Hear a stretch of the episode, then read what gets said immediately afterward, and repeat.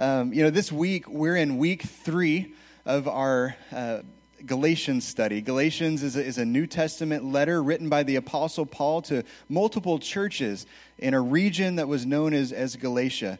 And uh, the, the title of this series is not very clever. It's Galatians. Um, but really, the purpose of this is we're talking about what it means to be set free, uh, to live free. And uh, the Apostle Paul, in this letter to the churches in Galatia, there's a couple main themes.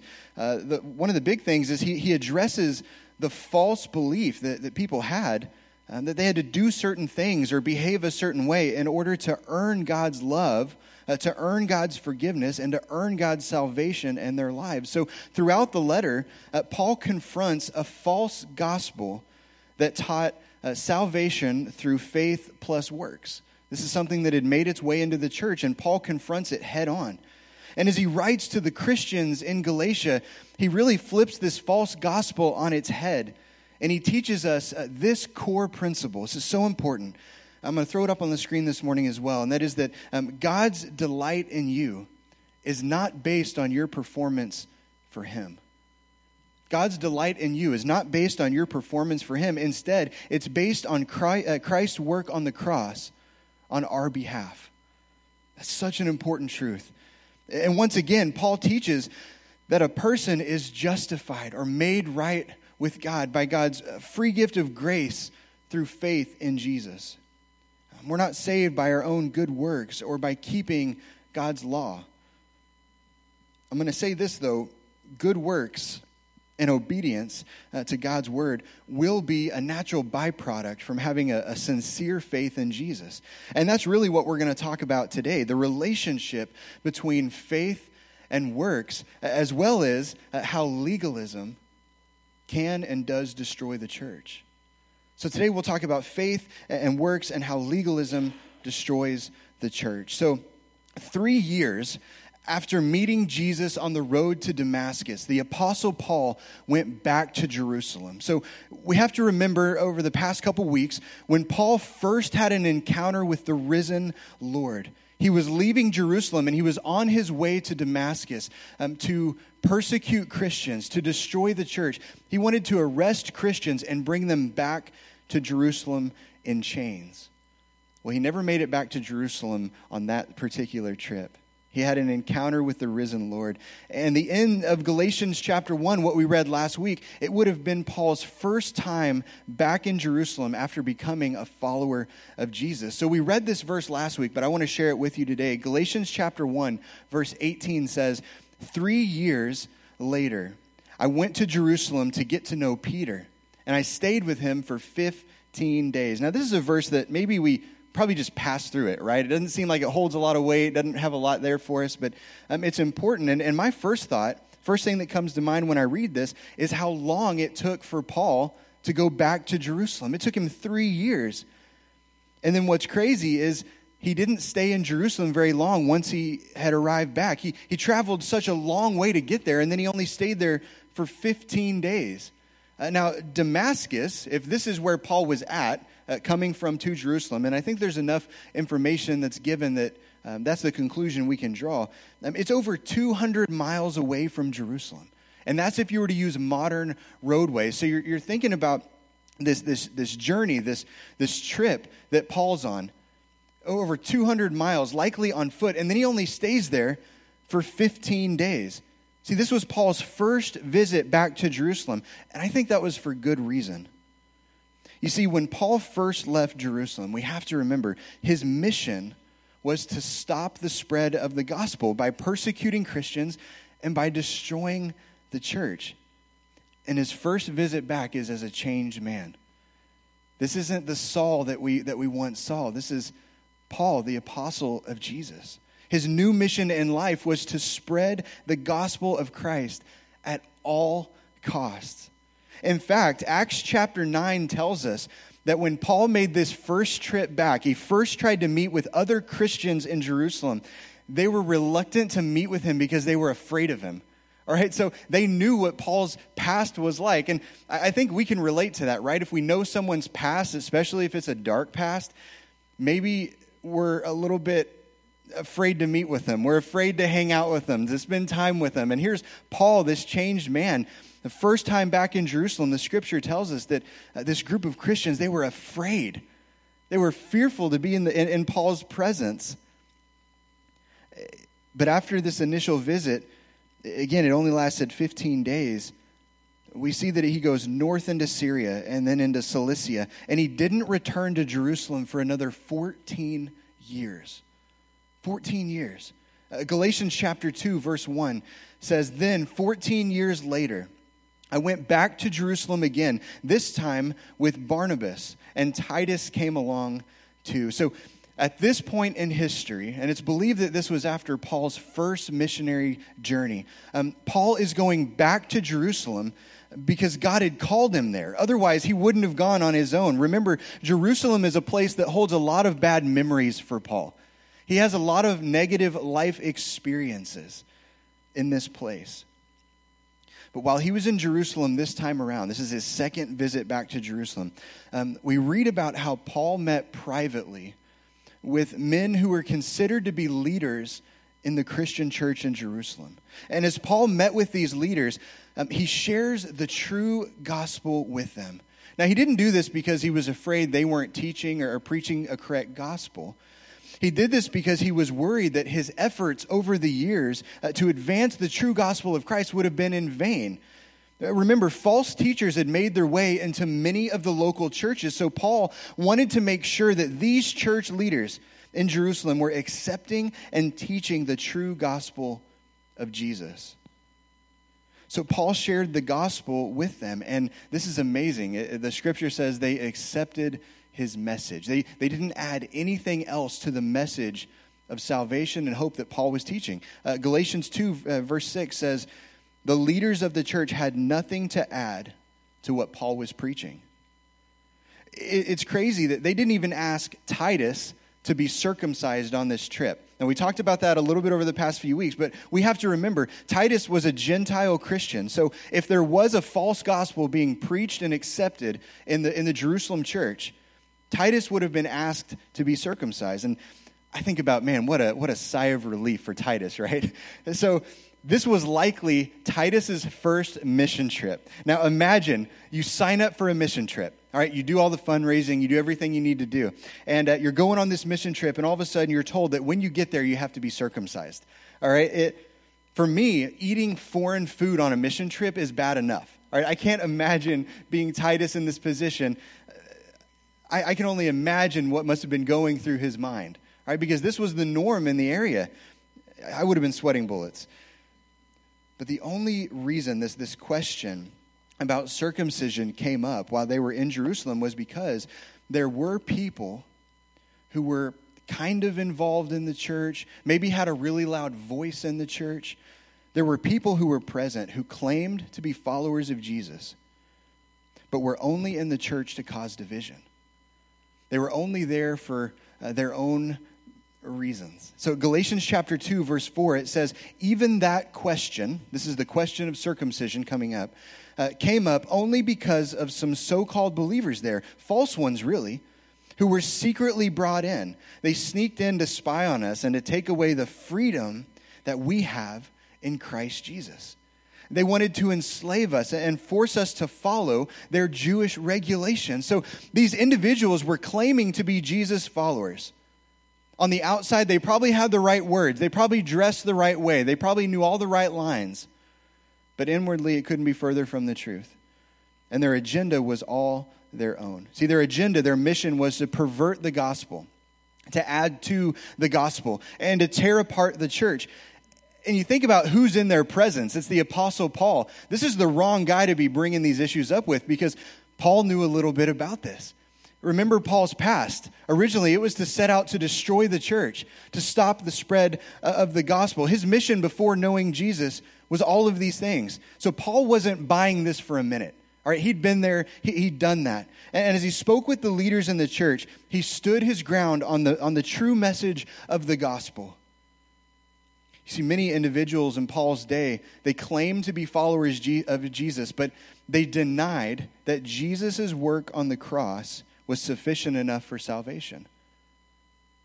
through their own human law, their own rules and regulations, they wanted to add to what Jesus accomplished on the cross. And we've talked about in this series, that's a false gospel. That's not true. We're saved by God's grace through faith in Jesus. So Paul stood his ground on, on the message, and it's amazing because he won the complete endorsement of the other apostles who were in Jerusalem. Even Peter, James, and John, kind of the, the big three, they acknowledged and endorsed the mission that God had given Paul to preach the gospel to the Gentiles.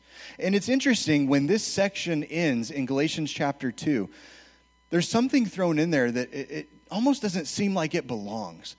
Because here you have this conversation happening Paul's preaching the gospel, and, and they accept and they affirm the gospel, and then they had one request for Paul. And I think this is extremely important for the church today to, to hear this. Their, their only request was that Paul and those who were preaching the gospel to the Gentiles continue to help the poor. That's how this section of Scripture ends. And I, I truly believe that's because compassion is a key component to following Jesus. It's not an extra, it's not, well, maybe if I'm gifted in that or if I want to serve and help the poor. Compassion is giving up our wants to meet another person's need. It's giving up the things that we think that we need but are really wants, sacrificing that so that we can meet the needs, the actual needs of someone else. All Christians throughout the New Testament are, are called to be compassionate towards those who are in need. And I would say that a church that is not compassionate is not a church that is following the true gospel message, a church that is following the true risen Lord. We should be compassionate towards those who are in need. So that's really how that section of Scripture ends. And, and I believe that's some, some background and some history that's going to help all of us get on the same page for the Scripture that we're going to read today. And as we talk about really the main points for today. So, if you have your Bibles, I want to invite you to turn with me to Galatians chapter 2. And we're going to pick up in uh, verse 11 uh, through 16 in this first section, and then we're going to have one more section after that. Um, we'll have the, the verses on the screen, and we also have Bibles in the back of every seat now, or almost every seat. So, um, there's no excuse. Everybody should have a Bible out this morning. so, Galatians chapter 2, verses 11 through 16, this is what we read. When Peter came to Antioch, and this is Paul writing now. This is one of my favorite stories. All right, this is amazing. When Peter came to Antioch, I had to oppose him to his face, for what he did was very wrong. So here's Paul opposing Peter to his face. These are like two pillars of the faith here. This is really crazy. So when he first arrived, uh, Peter ate with Gentile believers who were not circumcised. But afterward, when some friends of James came, Peter wouldn't eat with the Gentiles anymore. He was afraid of criticism from these people who insisted on the necessity of circumcision. And then listen to this. As a result, other Jewish believers followed Peter's hypocrisy. And even Barnabas was led astray by their hypocrisy.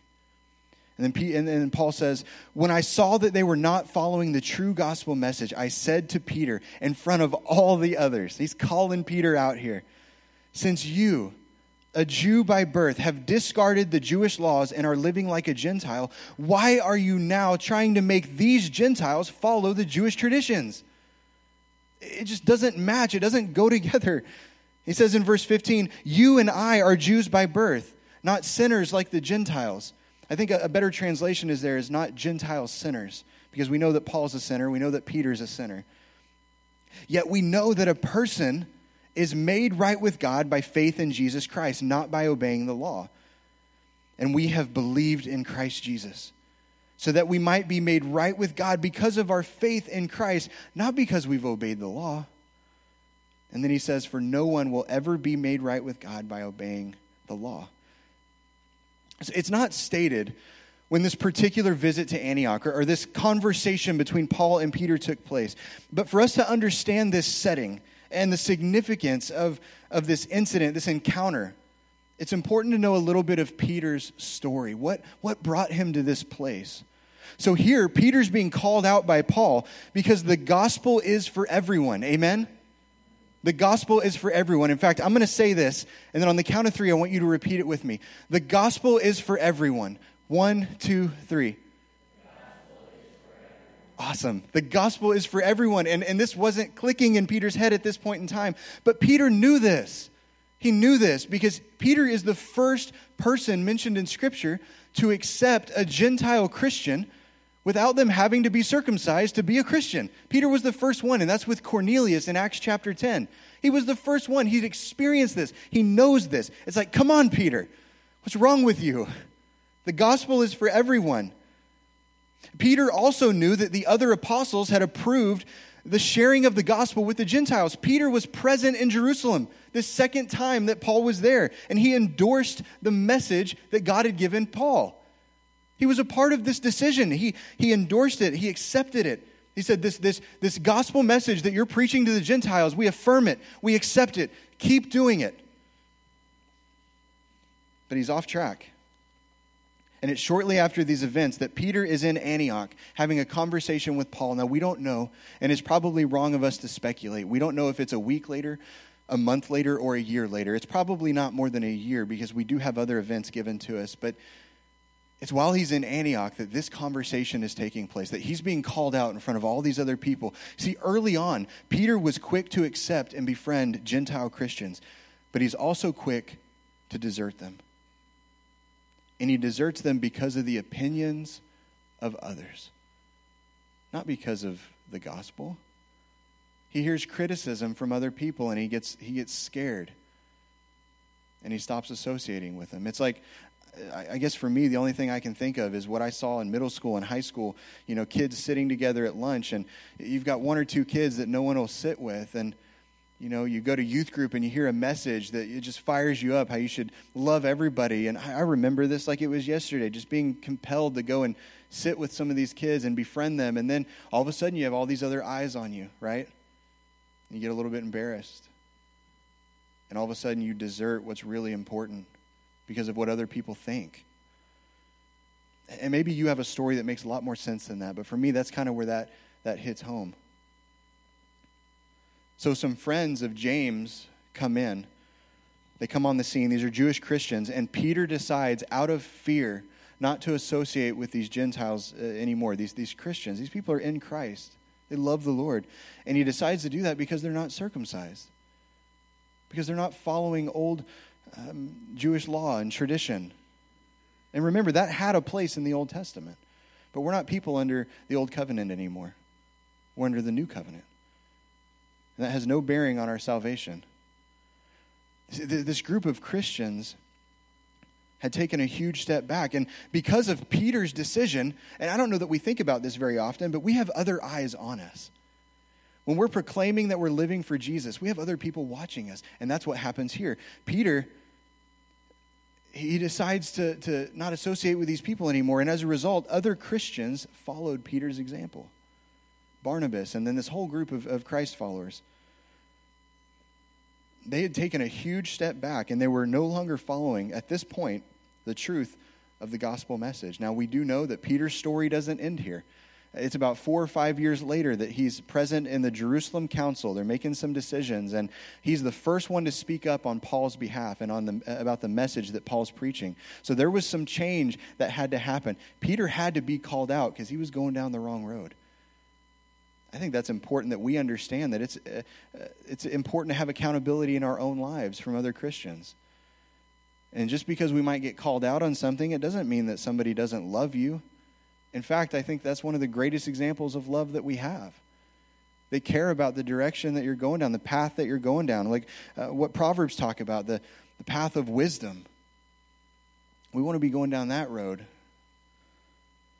So that's going to lead into the first point for today. And you're probably thinking, man, point number one right now. These points are short, but they're important. All right? Point number one is this legalism runs contrary to God's design. Legalism runs contrary to God's design. So when we look at the New Testament, this is the definition, just a one sentence definition for legalism that I, I came up with. Um, I, th- I think this is consistent with what Scripture teaches. Legalism is working within our own power to earn God's favor. Legalism as a whole is working within our own power to earn God's favor. So Peter refuses to associate with these Gentile Christians because he was afraid of what Jewish Christians would think.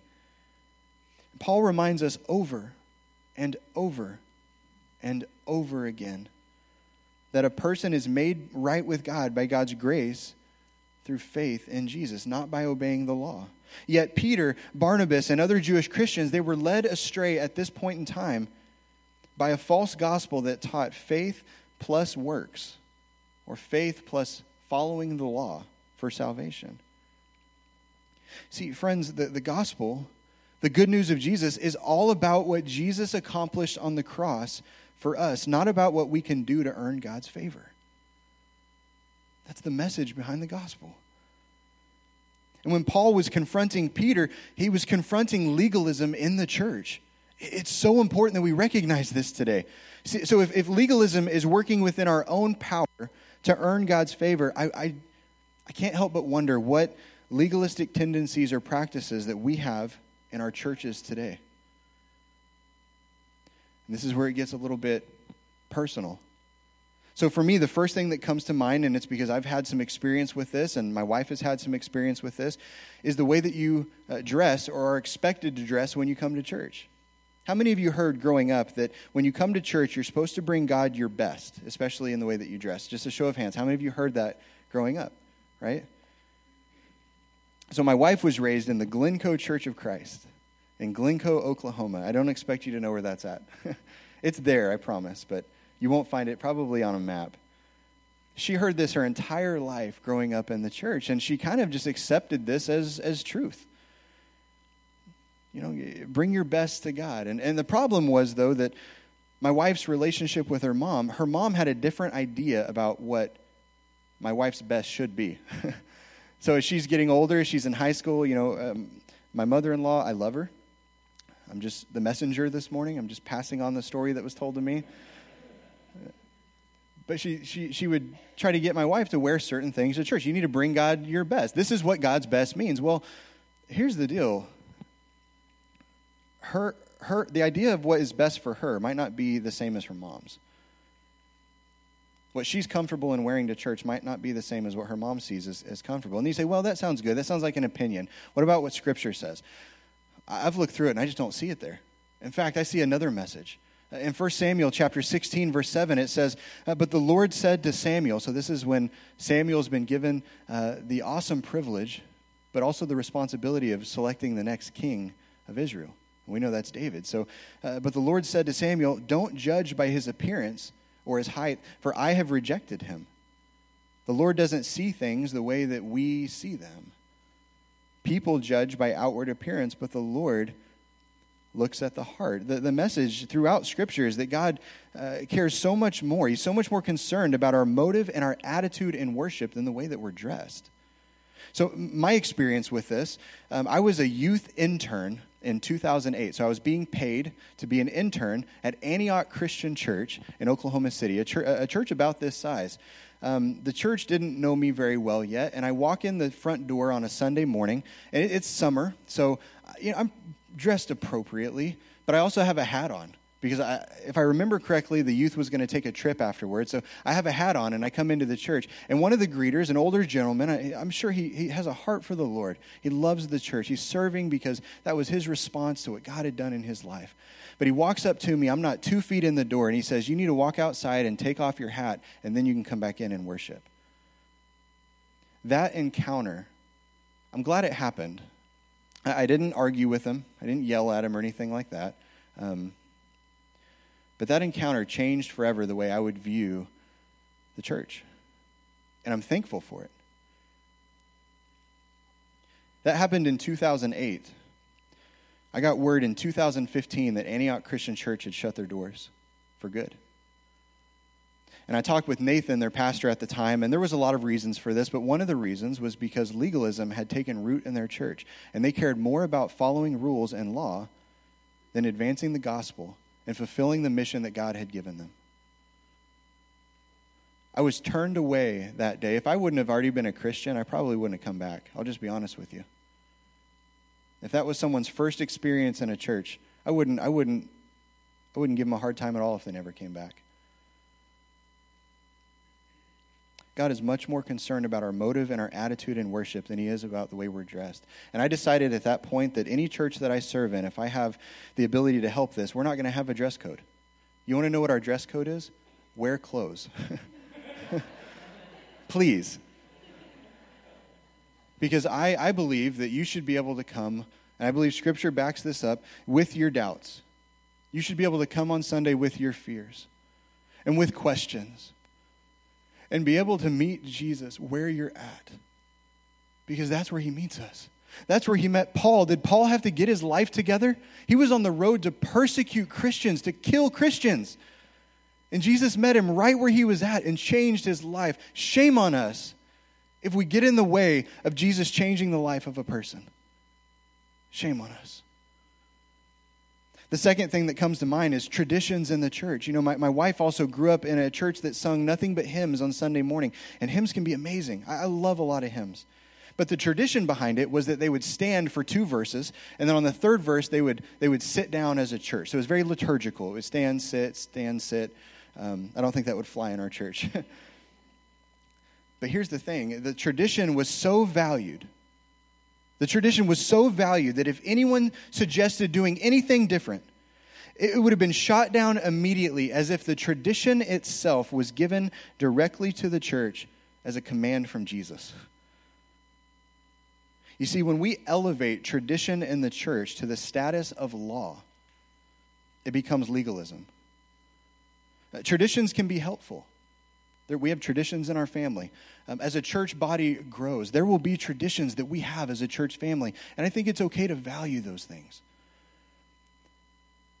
But when traditions get in the way of advancing the gospel, it's legalism. And I believe Jesus wants nothing to do with it.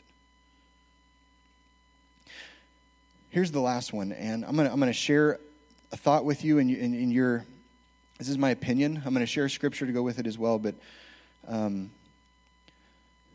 what about things that we label as off limits for Christians to do?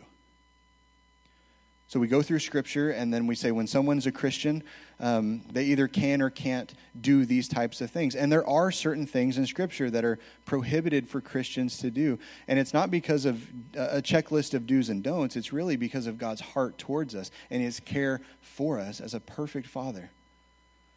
But we tend to take the things that He instructs us with and we take it to a whole nother level.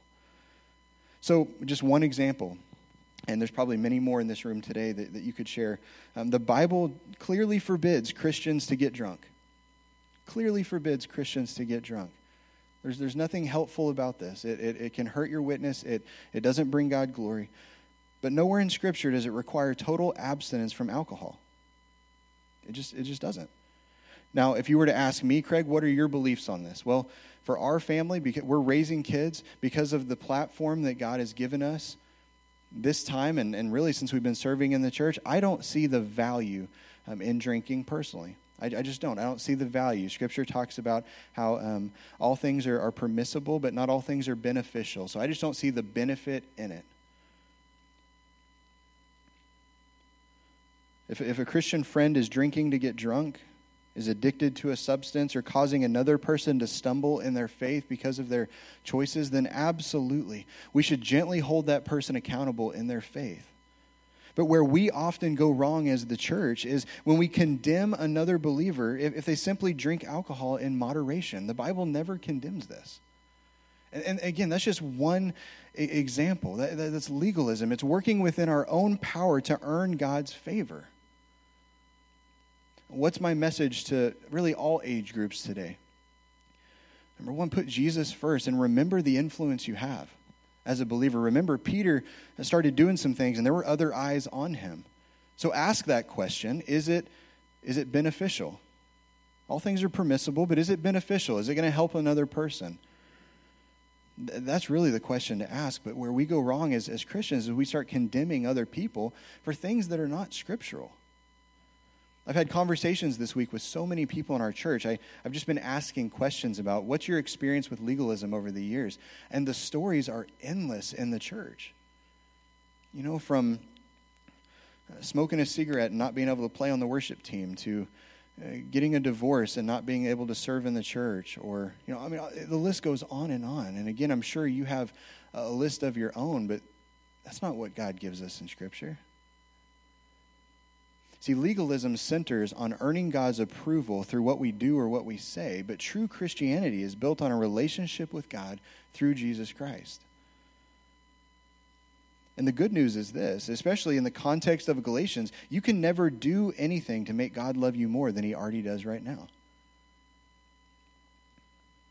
And then the question always comes up well, aren't we supposed to behave a certain way? Aren't we supposed to live a certain way? Absolutely. And we're going to get to that. Point number two trying to earn God's favor through works denies the necessity of Christ's death, burial, and resurrection. Let me say that again. Trying to earn God's favor through works denies the necessity of Christ's death, burial, and resurrection. The second section of Scripture that we're going to look at today, Galatians chapter 2, verse 17 through 21. This is what we read. But suppose we seek to be made right with God through faith in Christ, and then we're found guilty because we've abandoned the law. Would that mean Christ has led us into sin? Absolutely not. Rather, I'm a sinner if I rebuild the old system of law I already tore down. For when I tried to keep the law, it condemned me. So I died to the law. I stopped trying to meet all of its requirements so that I might live for God. And then a famous passage of Scripture, one that should be a life verse for many people. My old self has been crucified with Christ. It is no longer I who live, but Christ lives in me. So I live in this earthly body by trusting in the Son of God who loved me and gave himself for me. I do not treat the grace of God as meaningless, for if keeping the law could make us right with God, then there was no need for Christ to die. What's Paul saying here? Well, he's saying specifically in verses 19 through 21 that if we could be justified or saved by simply obeying the law, then Christ died for no reason. That he died for nothing. If we're trying to earn God's favor or a right standing with God by obeying the law, we're essentially saying that Jesus' death, his burial, and his resurrection was unnecessary. But, church, we believe it was necessary. Amen? We believe it was necessary. His sacrifice opens the door to forgiveness and a restored relationship with God. And that's why trying to earn God's favor through works denies the, the necessity of Christ's death, burial, and resurrection. It was for a purpose, it was for you. It was so that you could be set free in Christ. Point number three. These last two are a little, a little shorter. God frees us from good deeds, but God also frees us for good deeds.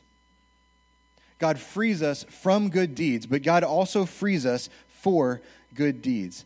Uh, in the book of James, uh, chapter 2, you know, James, James talks a lot about the relationship between faith and works, probably more than any other uh, book in the Bible. He also talks about legalism, and this, this text is, is so important. So, James chapter 2, verses 14 through 18, he says, What good is it, dear brothers and sister, sisters, if you say you have faith but don't show it by your actions? Can that kind of faith save anyone? Or suppose you see a brother or sister who has no food or clothing, and you say, Well, goodbye, have a good day, stay warm and, and eat well. I'll pray for you. I added that because we often say, I pray for you, and we don't pray for him. What good does it do? So you see, faith by itself isn't enough. And it's not talking about salvation here. You're going to see. It says, unless it produces good deeds, it is dead and useless. It's talking about a useless, a useful faith or a dead faith. Not you, baby. now, someone may argue some people have faith, others have good deeds, but I say, how can you show me your faith if you don't have good deeds? And then he says, I will show you my faith by my good deeds. Uh, James 2 goes on to talk about how faith without works is, is useless. It's useless. And James, he tells two stories in James 2 about two Old Testament characters who were made right with God through faith. This is the Old Testament. So they were made right with God through faith, but they were shown to be right with God by what they did with that faith. It's the evidence of. And the point is this that when we think about our relationship with God, we're constantly reminded that it's never about doing enough. It's never about signing up for enough uh, ministries, uh, serving enough in the community. It's never about earning our salvation. In fact, we can never do that. But as we begin to trust in Jesus more, as we begin to see the world the way that uh, Jesus sees it, as we grow and mature in our faith, any hint of guilt induced work is replaced with joyful, grace saturated obedience. Obedience to the authority of Scripture as a follower of Christ should be from a place of joy. We, we, we live the way that Scripture calls us to live. We, we, we advance the mission, the gospel that God's called us to advance because it comes from a place of joy because we know what our life was like before Jesus. We don't look at scripture and say, well, it says do this and don't do that and it's that's religion. I believe Jesus hated religion.